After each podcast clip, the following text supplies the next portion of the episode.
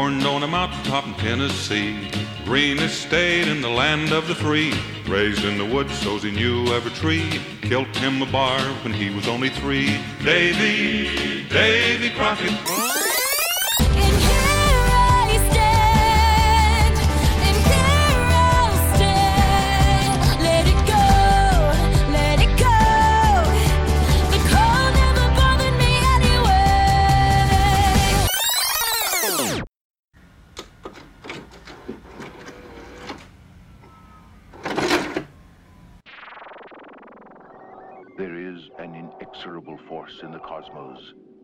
Time and space converge. A place beyond man's vision, but not his reach. It is the most mysterious and awesome point in the universe. Where the here and now may be forever. On my ship, you ask.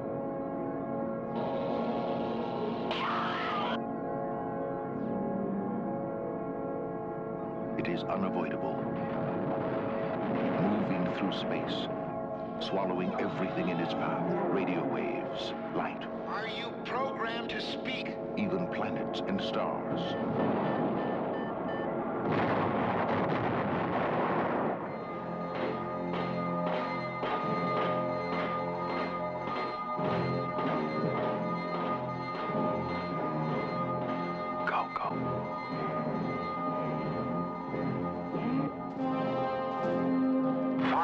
Thrusters.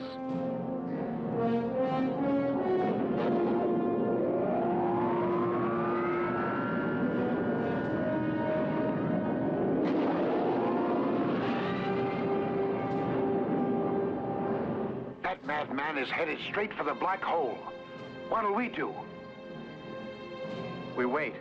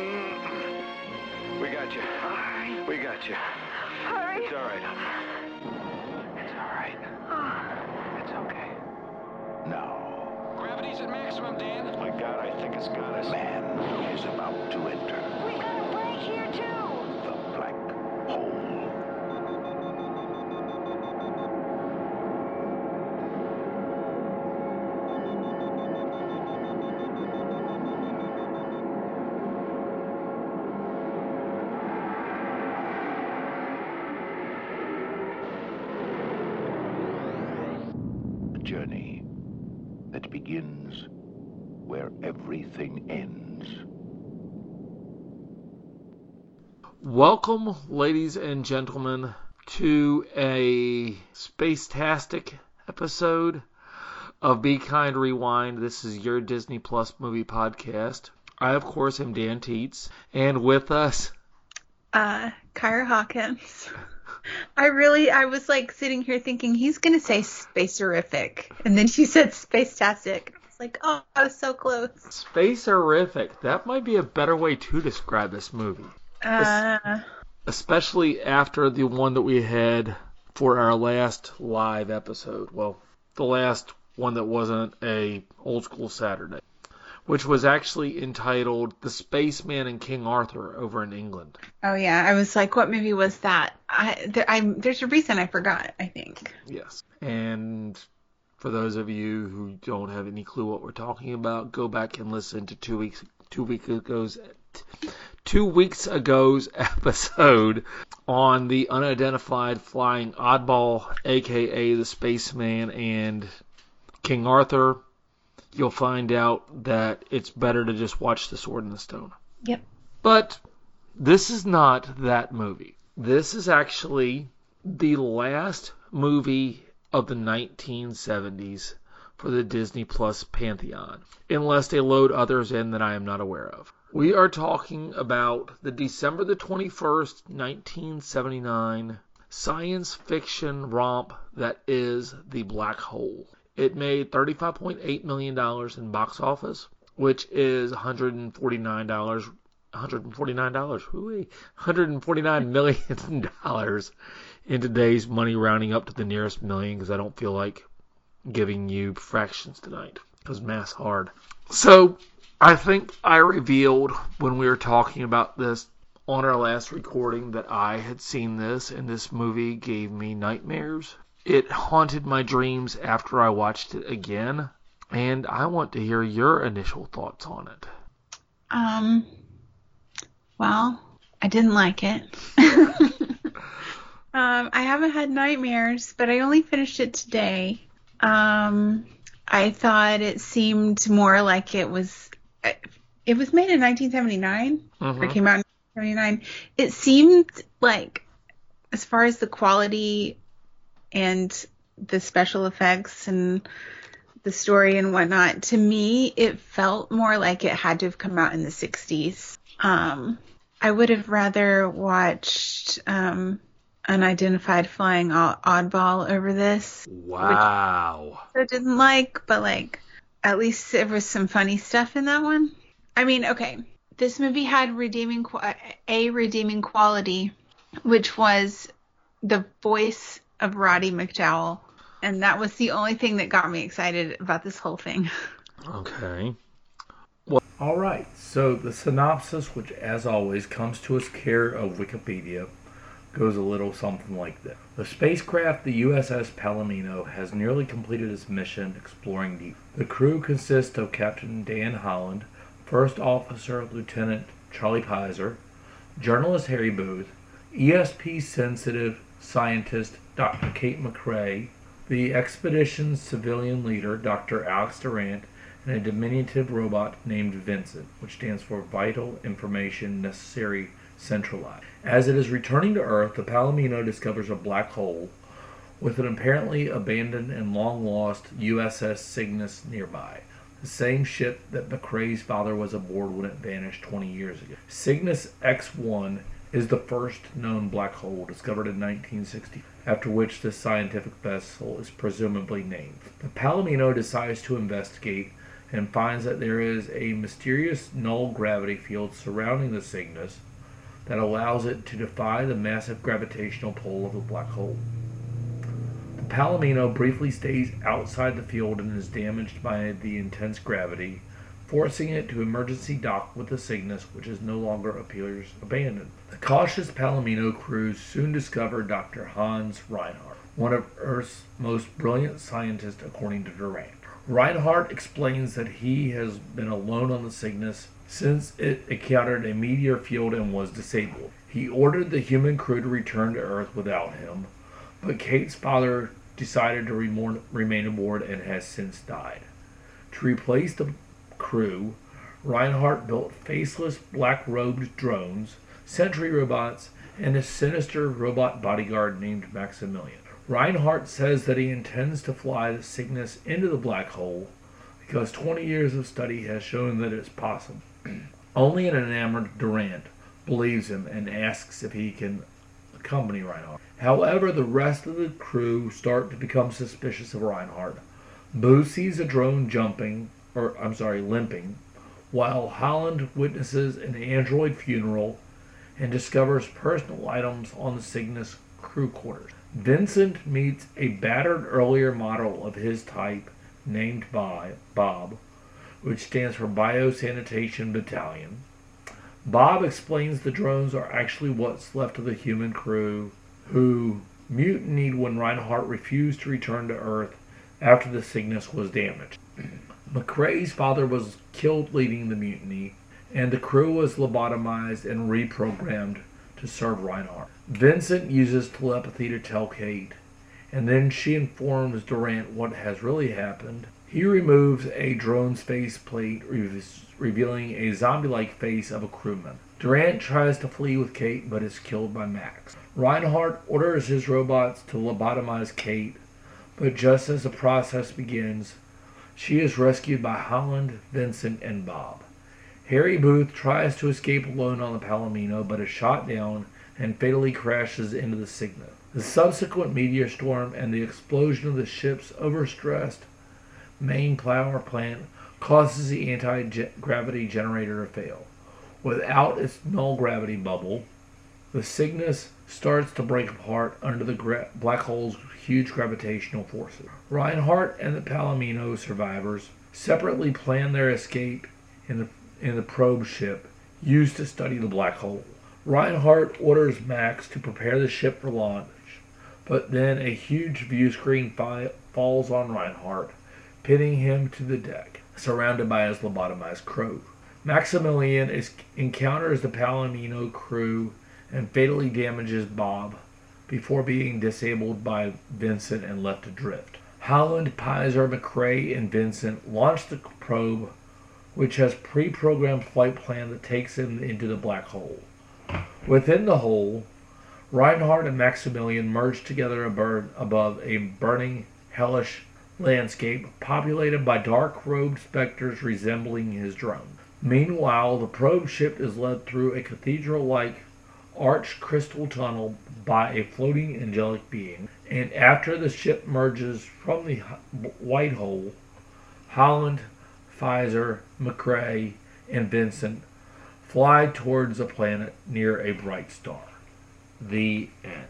So why do you say that Roddy McDowall's voice is the only redeeming quality for this movie? Um, because like Vincent was really the only character that I liked. I, di- I didn't care about any of the people in this movie, but I liked Vincent. I liked like he had just enough humor. I mean, he could have been funnier, but um, yeah, that was like the only thing that I really super enjoyed was like, oh, that's Roddy McDowall, and it turns out it's uncredited in the movie itself, but like we know that it was him now. How dare you not care about Norman Bates in this movie? I don't know who Norman Bates is. Anthony Perkins. Psycho? Nope. Okay. Too scared, didn't watch. Yep. um. Yeah, I. I mean, we'll get into it. I just like. I don't know. I, I, I just there's so many things. I don't know where to start. Well, why don't we start at the beginning? The fact that they had Ernest Borgnine, Anthony Perkins, and an uncredited Roddy McDowall in this movie. hmm And I didn't even realize that that was Roddy McDowall until the voice somehow twinged in my in my synopsis, and I'm like, wait, synopsis, synap, synapses, words hard. And I'm like, I know that voice. Let me go look it up. And yeah, sure, it's Roddy McDowall. I like instantly was like, that's Bullwhip Griffin. I'd recognize that voice anywhere. Oh my gosh. like uh, I- I was just I Vincent looks like if somebody closed like they looked at a picture of R2D2 for like 3 seconds and then were, were told to close their eyes and draw R2D2 from memory with their eyes closed. That's what Vincent made me think of as far as the way he looked.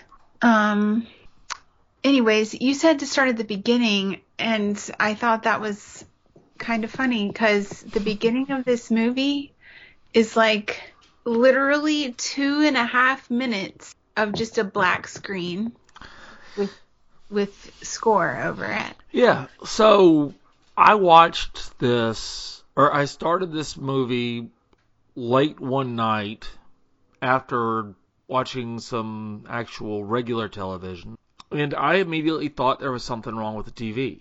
I did too, actually. It's in my notes. Like I thought I was looking at it like what's going on. So I powered the TV down, restarted it just in case that was it was actually a technical issue or maybe an issue with my Fire Stick. Mm-hmm. Powered it back up, hit play. Nope, solid black. Which looking back on it, the fact that it is entitled The Black Hole may be the reason why they gave you two and a half minutes of a black screen. Yeah, I guess. Could you imagine paying for this and then sitting in a theater for two and a half minutes of nothing? Well, it wasn't nothing. They had pretty nice music, which I kind of fast forwarded through just to get to the actual live action movie. And then they go from that to a computer generated um, credit screen. Yeah. More music. Yes. Um, like a nice little animated sequence. Um, the like green grid thing that pops up actually reminded me of an old episode of um, The Simpsons, like the Treehouse of Terror episodes, where like Homer discovers like another dimension or something, and then he's 3D and he's like standing around on a grid like that. Well, I mean, everything's tied together. It's all Disney because The Simpsons are on Disney Plus, Yeah. It's, even though they're at Universal in Florida. we've seen like grid like that. I don't know what that's called actually. It just looks like a grid to me and then there's like a hole in the middle of it. Um like that pops up in other places, but immediately I was like Homer Simpson. um but yeah, like there's it's almost 5 minutes before you hear like a voice of any character and like see the ship that we're going to spend some time on. And I just thought, well, that was really long. Five minutes that you'll never get back of your life. Yeah. And then you kind of expect it to say something like the final frontier. Mm-hmm. These are the voyages of the SS Cygnus. Yeah, May they not go into the black hole and destroy this movie. You get like a really cool shot of an actually like almost cool looking spacecraft, but then it opens up, like, and then you're inside the spacecraft and you see like Vincent, that's like, like I said, here's a picture of R2D2 for three seconds. Now close your eyes and draw it from memory. He looks cartoonish. Um, poor Vincent can't help it. But like, I, I'm not gonna lie. The first, I don't know, 20 minutes of this movie, I could not like force myself to understand what was going on, and I really tried. They just like encounter a black hole, and they're kind of freaking out about that, and that's all I remember. Well, I think they were sent to map the universe, and they had gotten to the end of the universe, and that's where they saw the black hole. And they're like, all right, well, we've seen it. Let's turn around and go back. But wait, they're starting to get pulled in, and then they discover Maximilian's, or not, Reinhardt, not Ryan, not Yeah. Maximilian. Maximilian's the robot. Hans Reinhardt, which I was like, oh, he's bad. His name is Hans. I like you're not sure at first. It's kind of like ambiguous, like is he good or bad? But his name was Hans, and I was like, he's a bad guy. Well, and see, having watched Disney movies for now 40 plus years of their existence, he struck me as a Captain Nemo type out of 20,000 Leagues Under the Sea. Like somebody that only had one real idea and he was going to go through with it no matter what, come hell or high water. Hmm.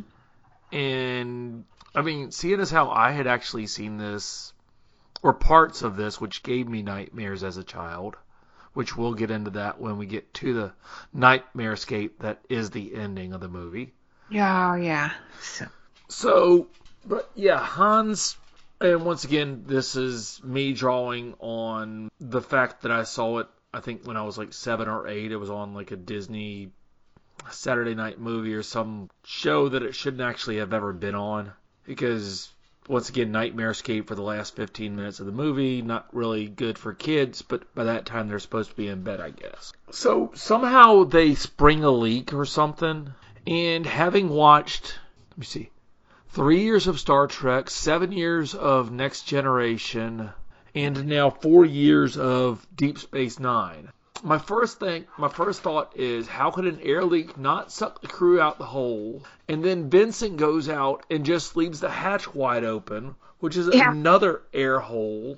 And yes, I'm overthinking it, but by this time Star Trek had already been off the air for 15 years. Because I think it lasted from like 63 to 65 or some crazy, way too short episode life. And whenever they had a a um decompression problem, they sealed it off. They didn't just float around in the middle of the ship and oh no.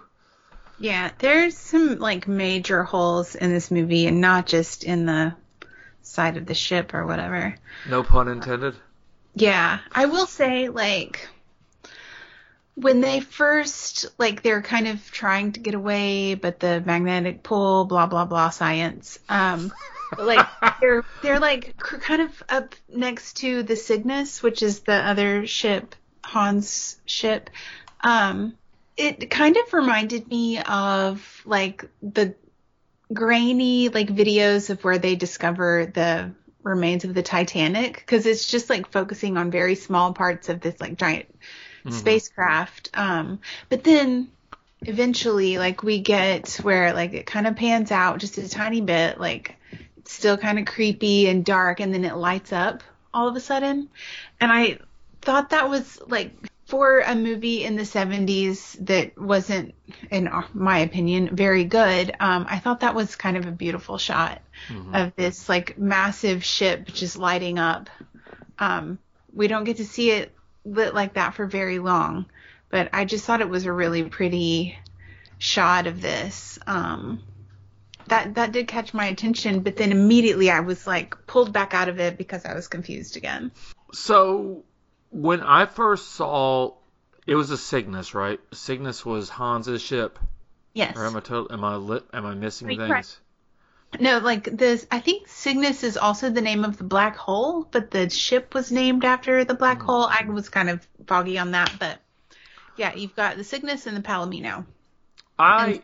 immediately thought of a Star Destroyer. Yeah, I mean, definitely big, definitely bulky, definitely not streamlined to go into the black hole.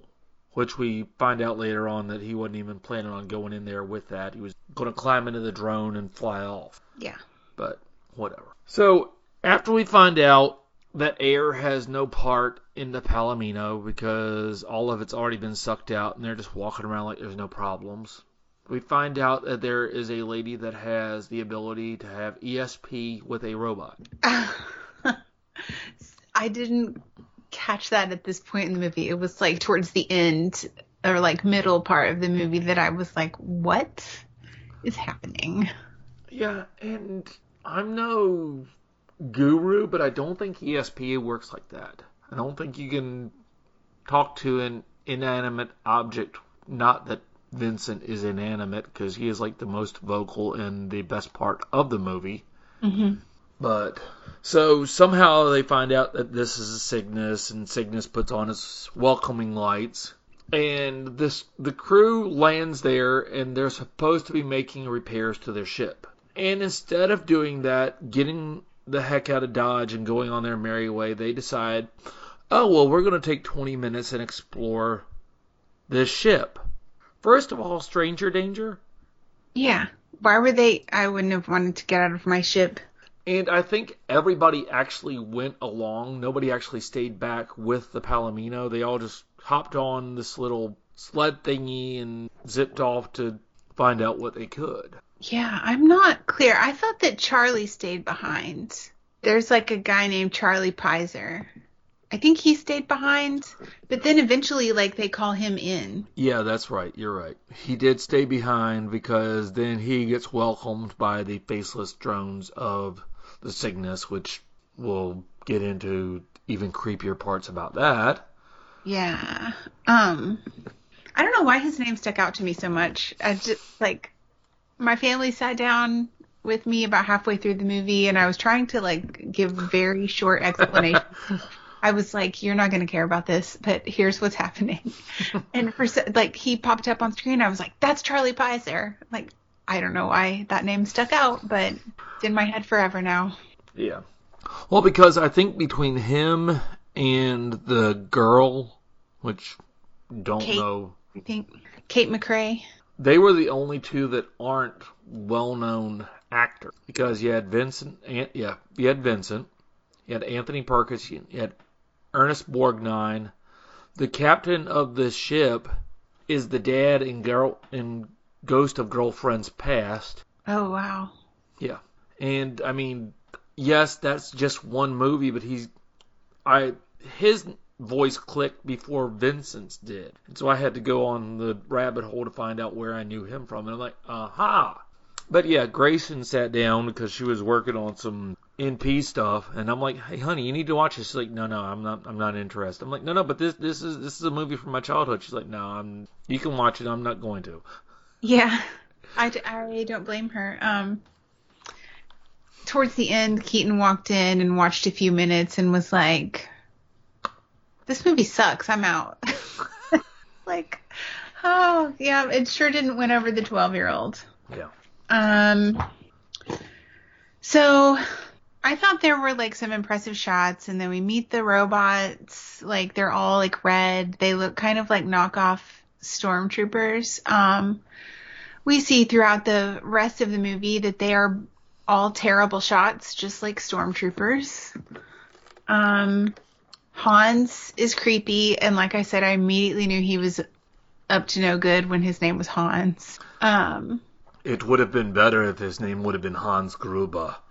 But that comes later. That's not a Disney movie though, right? Eh, well, yeah, but then they could have had John McClane climbing around the ship trying to help to get everybody off the board. That would have been a better movie, honestly. Like, I would watch that.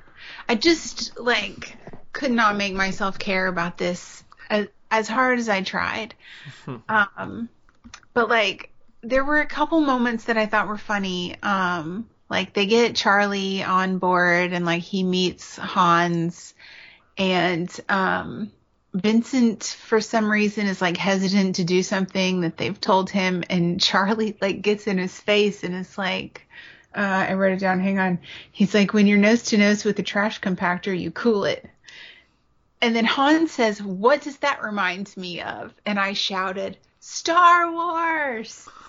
Because trash compactor and I just wanted so badly to be watching Star Wars at that moment. I was so upset that it like I was like I'm stuck in this thing and not that thing. Yeah. But no, that was not what Hans was comparing it to. He was comparing it to David and Goliath. Which I- And this time David is outmatched. And I'm like, okay. First biblical reference in a movie that ends up going literally to hell at the end. And Yeah. pardon my language, but No, it's in my notes actually. Um so Hans ends up comparing himself pretty much to Christopher Columbus, saying that he was going to go discover a brave new world, which that's another Star Trek show. But um my like notes aren't real extensive as far as plot goes. Um cuz I had a hard time following it. But like Vincent what happens? Like they decide like we're going to kind of get comfortable and hang out here for a little bit. mhm. or whatever. I don't really know. Um, and they kind of seem to like encourage Vincent to like go find some enrichment. And he's like, not to be a snob, but I don't enjoy the company of other robots, which I was like, oh, Roddy McDowall, his delivery of that line made me laugh so much. Um, and then we get to see like they're like kind of playing. It's like they're in a space shooting range or something. So like Vincent is sh- taking turns shooting at stuff with like the robots of the ship, the knockoff stormtroopers in their red suits. Um, that scene was actually kind of funny because that's where you see like they none of those guys can shoot, but Vincent is like doing all these trick shots and like doing flips in the air and hitting the marks. I don't know if they were really shooting at like actual things or if it was a simulator. Eh, who knows? But then he he meets up with Bob, which I loved Bob too. I wanted to love Bob. My first note on Bob is the other Vincent is country. Yeah. So Bob had gotten into a shooting match with the ace crack shot of the of all of the robots and beat him and the crack shot did not take too kindly to being beaten so, So he beat up Bob. I thought it was like kind of funny that like Vincent, for being like cartoonish, is like so proper and Roddy McDowall English vo- voice accent, whatever. Um, and then you've got Bob, who they soon start calling old Bob because he's old and he's janky, and um, and he has like a thick like country slash southern accent. I just thought the difference between like pristine Vincent and his beautiful voice and Bob and his like kind of disheveled look and his I thought is this like are they making a statement about uh white trash? Like what's happening here? Well, the um guy that played Bob was actually Slim Pickens. yeah I had to look it up. He sounded kind of like one of the like the sheriff from Robin Hood but not him. I was a little disappointed.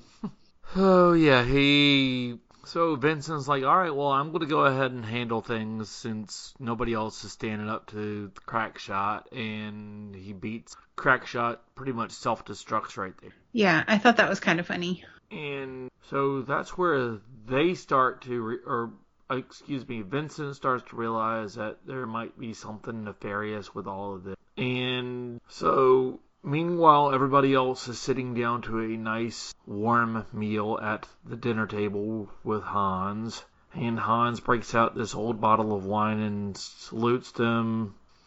And this is where he pretty much compares himself to Christopher Columbus and tells them that he is going to go into the black hole. And of course, everybody except for Anthony Perkins is against this. And so they start trying to figure out, oh, well, maybe we really do need to go ahead and fix our ship. So they go back and start trying, and then they start talking about mutiny. And Harry, who is Ernest Borgnine, decides, well, that's a pretty good idea because they want to take the Cygnus back to Earth or wherever it is that they're from. And of course, it's things go badly, and Vincent and Bob shoot a couple of stormtrooper knockoffs and hide the bodies. They do. I thought that was actually funny. They like hide them behind a desk or something. Yeah, and they're like, well, we've got a certain amount of time, so we need to do whatever we're going to do because otherwise we're going to get stuck here. And of course, the robots get found and they start pursuing. And it's about this time that Hans decides it's time to go ahead and go into the black hole. Yes. Um, is this where like they discover the truth about the ship or the crew rather? Yeah, because it's I think it's Anthony Perkins that actually walks up to them and pulls the inadvertently pulls the mask off of one of the robots, only to find out that it's a old, withered, decrepit. Don't know if it's alive or dead or Darth Vader like or whatever. My understanding was like because he tells them the whole crew died. Everybody died. Or no, Yeah, everybody died. did he tell them everybody died? Or he like told them he says that he told them to go back to Earth while he stayed behind. I think that's what it was. Um because I had to like go back and, and read some plot summaries to like fully grasp what was happening. um so like I think what it was was that he told the Palomino crew like oh when we realized that we were like trapped here I told them to get on this other thing and go back to Earth but I stayed behind. Um Because the captain goes down with the ship. Yes. But like what then I think Bob reveals to Vincent who then like relays it to Kate through ESP or telepathy or whatever is that um he like used the crew's bodies to like turn them into humanoid robots or something. And so like when he pulls that like weird creepy like mirrored mask off of the one and it's just like a, like like you said a hollowed out like nasty creepy face and he's like, oh And um I like I'd read ahead a little bit in a plot summary, so I knew that was coming. I screamed. I laughed so hard and it's not supposed to be funny. But it, that was about the time that I thought this needs Mystery Science Theater 3000. There are so many Disney movies that we thought would would would have worked better with the MST3K. Yeah, this is on the list. Um, I just, it, yeah, it would have been a lot more fun that way for sure. So the crew of the Palomino tries to get out of Dodge, and they start getting blocked by the stormtroopers, for lack of a better term. That's what we're going to start calling them, because why not? And so the stormtroopers start shooting at them, and everybody is down in a little, um, word's hard, down a little gully, and they're shooting up at them. And instead of them moving in, making things harder for them to shoot at them, they just stand there and they get knocked off one at a time. Yeah, they I'm were like- so bad. But I mean, honestly, if you're a desiccated husk of a person wanting the sweet release of death, why not just stand there and get shot and be done? Plus, they're not like an elite army. no, they they, they aren't they aren't Mandalorian stormtroopers. I think that like Hans thought he was such a genius to have done this. Um, but it's like, man, you made the worst army. Like they're worse than than stormtroopers. Um, Which that's saying something if you're worse than a stormtrooper Yeah. with your shot. so it seems like um like literally the last half hour, maybe 45 minutes of the movie is just an extended fight scene where they're just shooting lasers back and forth. It's very like low budge Star Wars. Well, I did get the idea, and I don't know, this is probably way off, but the boulder from Indiana or from Raiders of the Lost Ark may have come from the asteroid crashing into the Cygnus and rolling down the the gully and them all having to jump out of the way. I forgot about this part until you just said it. So like the visuals of whatever that like is it a, a meteor? What is it that hit asteroid, I think. asteroid? Yeah, that's what I was thinking. Um just words hard. Um it looks like they're being attacked by like Cheeto puffs. Like the ones that are like the ball shaped Cheetos. Cheesy poofs. Yeah. Not real Cheetos, but like the like great value.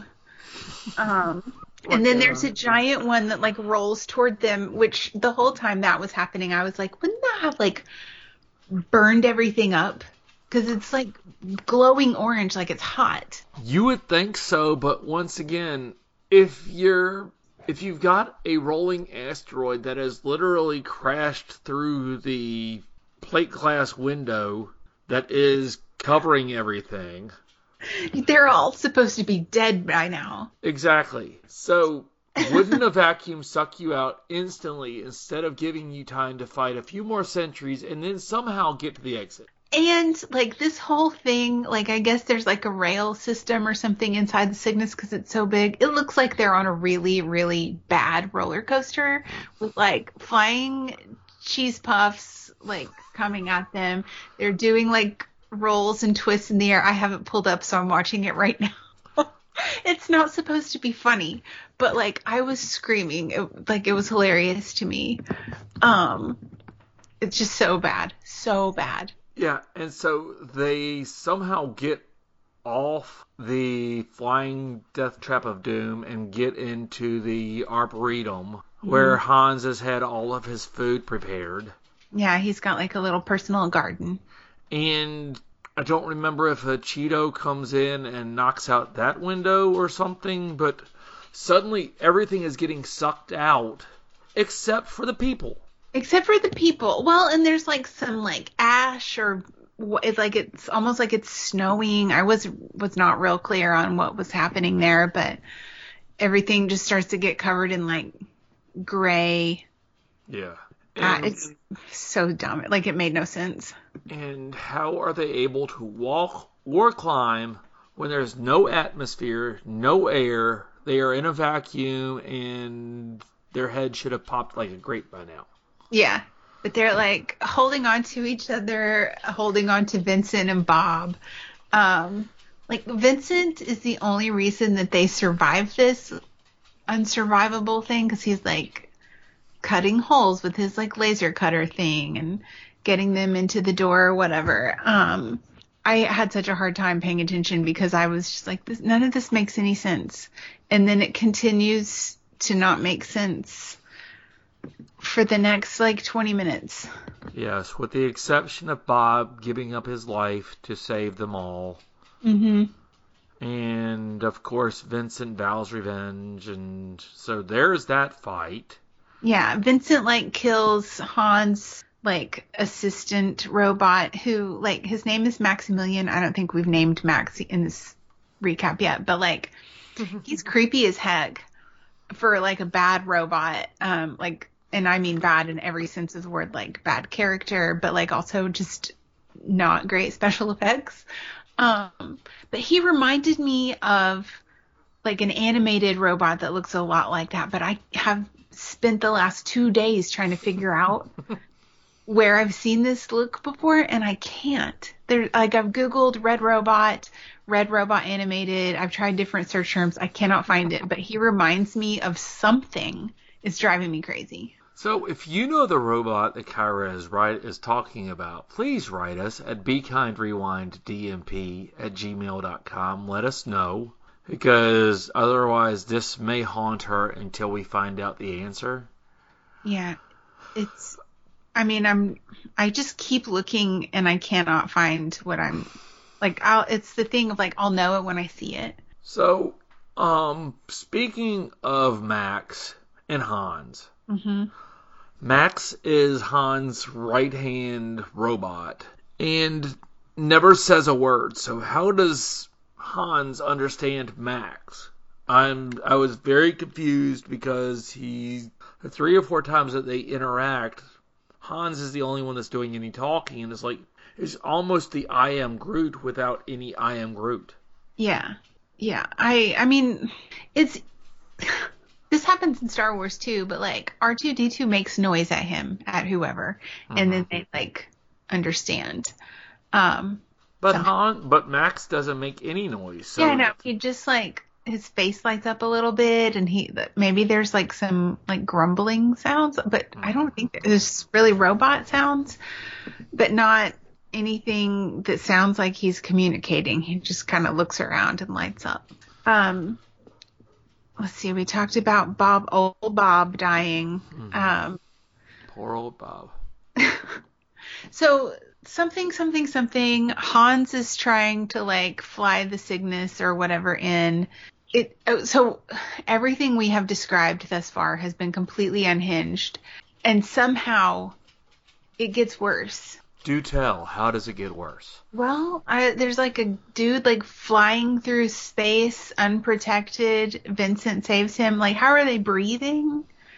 Um, he's getting sucked into the black hole, and they're all just like hanging on to the outside of one of the ships. Uh, like, y'all are dead.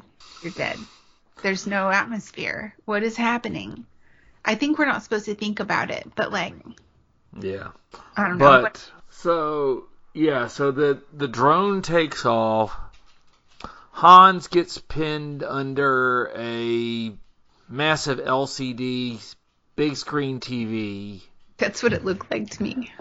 and he's hollering at Max to get him out and Max doesn't because he wants to take care of Vincent and so he takes off for the fight and Hans ends up getting sucked out into space as well and once again no head pop which would have made for a, a very bad visual but I don't know Yeah, no.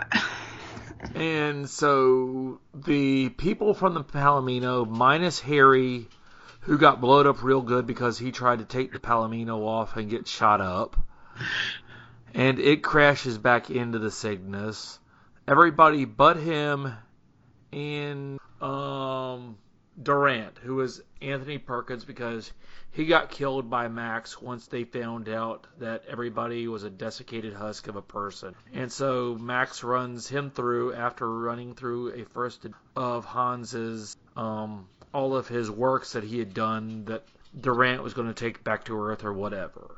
Yeah. So the, everybody else is on board the ship and or on board the the drone, and they figure out that they're going to have to go into the black hole. And we cut back to Hans and Max floating together, somehow So- becoming some kind of symbiotic devil, demon, lord of the underworld, where all of his minions are walking around in fire. Which, It looked like they hug in space, and then Hans is inside of Max's robot body. And that's and that shot I think was what actually gave me nightmares because out of all the things that are wrong about that, just being absorbed by your right hand man and becoming the internal combustion engine for lack of a better term. And so the last thing that we see of Hans Max is he is standing on a rock somewhere In hell. That's With- what I got. With all of his desiccated husks of people working on this rock. And I don't understand where this rock was. Where was this during the rest of the movie? Well, they're like he's like gone into the black hole, right? Mm-hmm. I don't think they actually went into the black hole though. That's the that's my Oh. issue with it. You're right. No, like the two become one. There's like a really freaking weird close up of Hans's face that it's probably gonna haunt my dreams. You're welcome. And then they like the tonight is the night when two become one, and then boom, we're on rock with fire and like creepy zombies. But yeah. meanwhile, Meanwhile, our friends on the Palomino, like the the remaining good guys, are back on like the world's worst roller coaster, or pardon me, the universe's worst roller coaster. But they're like in their like spacecraft, but the shot of it made me feel queasy. I just watched it like not like today, actually, just a couple hours ago. It made me feel sick right before I had to eat dinner because it's like slow motion zooming in on their faces and then they're like spinning and at one point it stretches Kate McCrae's face out across the screen while they're talking like weird phrases, random stuff in slow motion.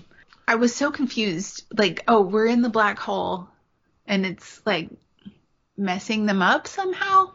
Well, I think that is actually the spaghettification, and that is the actual scientific term for what happens when a, when something goes into a black hole. It gets stretched into oblivion. Is that for real? For real. You can look it up. Spaghettification. I'm doing that right now. I've never heard that. My question is, what was the angel creature thing that led them into the cathedral? You know what? Do you do you, do you know what I'm talking about, or or did were you still being haunted by the dreams of Hans Max? No, it looks like okay. So we are. I I've, I had to put like I had to kind of skip ahead in the video so that I could see it, um, because this was all like so weird that I don't know how much of it I actually absorbed. But like, it shows like we're in like the hellish landscape. I really I wrote in my notes, are they in hell? Because there's just fire and then there's like a light like instead of a black hole, it's like a, a light hole or a white hole. I don't know. This is all weird. I'm saying hole too many times. Um, and then it looks like they're in a beautiful glass like hallway and it looks like a ghost. But if you skip back just a smidge to where we see like Hans right before he like joins up with um Max, it almost looks like it's him. I don't know if that's making sense, but like as he's floating through the air, he kind of looks like what this ghost looks like to me before he joins up with Max and turns into the scary dude. But Hans Max. yeah, They're and I just sent you the spaghettification. yeah, I looked it up and I, that's so weird. Um, And that is your random scientific fact of the episode. I learned something at least. Um, I mean, so the glass, they're like in this glass hallway, like you said, it looks like almost like a cathedral. It made me think of like when they go to see the wizard in the Wizard of Oz. Um, but watch that movie instead. Um, like it's a beautiful, like glass looking hallway. And then they got out of the black hole, like they went through it, I guess. yeah, they the other side of a black hole is called a white hole because that is where all of the all of the light actually comes out. After you go through spaghettification, you come out on the other side of a white hole. In theory. Not not to be confused with a white crystal or a white castle. Well, then we get like a beautiful, like kind of pan up to like what looks like a full eclipse. Um, but I guess it's supposed to be a planet that's like backlit. Yeah. And then they, man, the closing shot of this movie is so bad. Like you think that you haven't seen worse like special effects through the rest of the movie, but then, um, I mean, the background is pretty, but like the ship going towards whatever this is looks so cheap. Um, and that's it. I was really glad that this movie ended. Oh goodness. So we have learned about spaghettification, so you are welcome for that. You have learned that this is the nightmare scape that haunted my dreams for however many years after I watched it and several times afterwards after watching it last week. I am not a fan of this movie. I will never watch this movie. I don't care if the world's youngest podcast host begs me to. He and his mom can sit up and watch it. I'm not. Nope. Nope. Yeah. I'm done. Never, ever. Um, See, the dog doesn't even want to watch it. Uh, I just like this movie. Like I said, would be better if it got the MST3K treatment. But like, if you were gonna stop. make me choose between this and Three Hour Happiest Millionaire, I would choose Happiest Millionaire in a second. And I thought that was the worst movie, but no, I think that The Black Hole is the worst movie. Okay. Well, let, well, let me let me let me point it, put another one to you. Okay. This or those Calloways. Oh, ouch. Um, that's tough. Probably this over those Calloways, just because like Vincent, but I think this is a this is worse. I don't know. They're pretty bad. Vincent redeems this movie in uh, like a very minor way, but I don't know. I kind of forgot about those Calloways. Well, that's because Disney wants for you to forget about it. and if you have no idea what we're talking about, go back in our archives and pull up the episode on those Calloways, and you'll find out exactly what we're talking about. Yeah. And we will wait for you, and we'll come I- back. I don't want to watch this again ever. I don't want to watch those Calloways again ever. I would put Happiest Millionaire above both of them, actually. Now that I'm thinking, ugh, yikes. Well, I am actually kind of sad that our third host that was on that was on the original docket wasn't able to come in and shed some light on why this movie is um, part of his childhood and why he actually liked it. But when we do get him on, he can talk at length about this in addition to the next movie that we will be talking about with him. Um, look. I like that idea. I think it would be like maybe we should cut out like five or ten minutes of that conversation just for this movie. Like, I'm fine with that. I hope he doesn't listen to me trash it. Well, we have that conversation. He probably will, but he knows that we do everything in in love for all things Disney, just so that way you will know what you're going into if you want to watch this movie. Um, I'm looking back through my note. Vincent had a bunch of great quotes, like "Discretion is a better better part of val- of valor." Um, a wolf remains a wolf even if it hasn't eaten a sheep. Wills accomplish, won'ts oppose, and can'ts don't even try.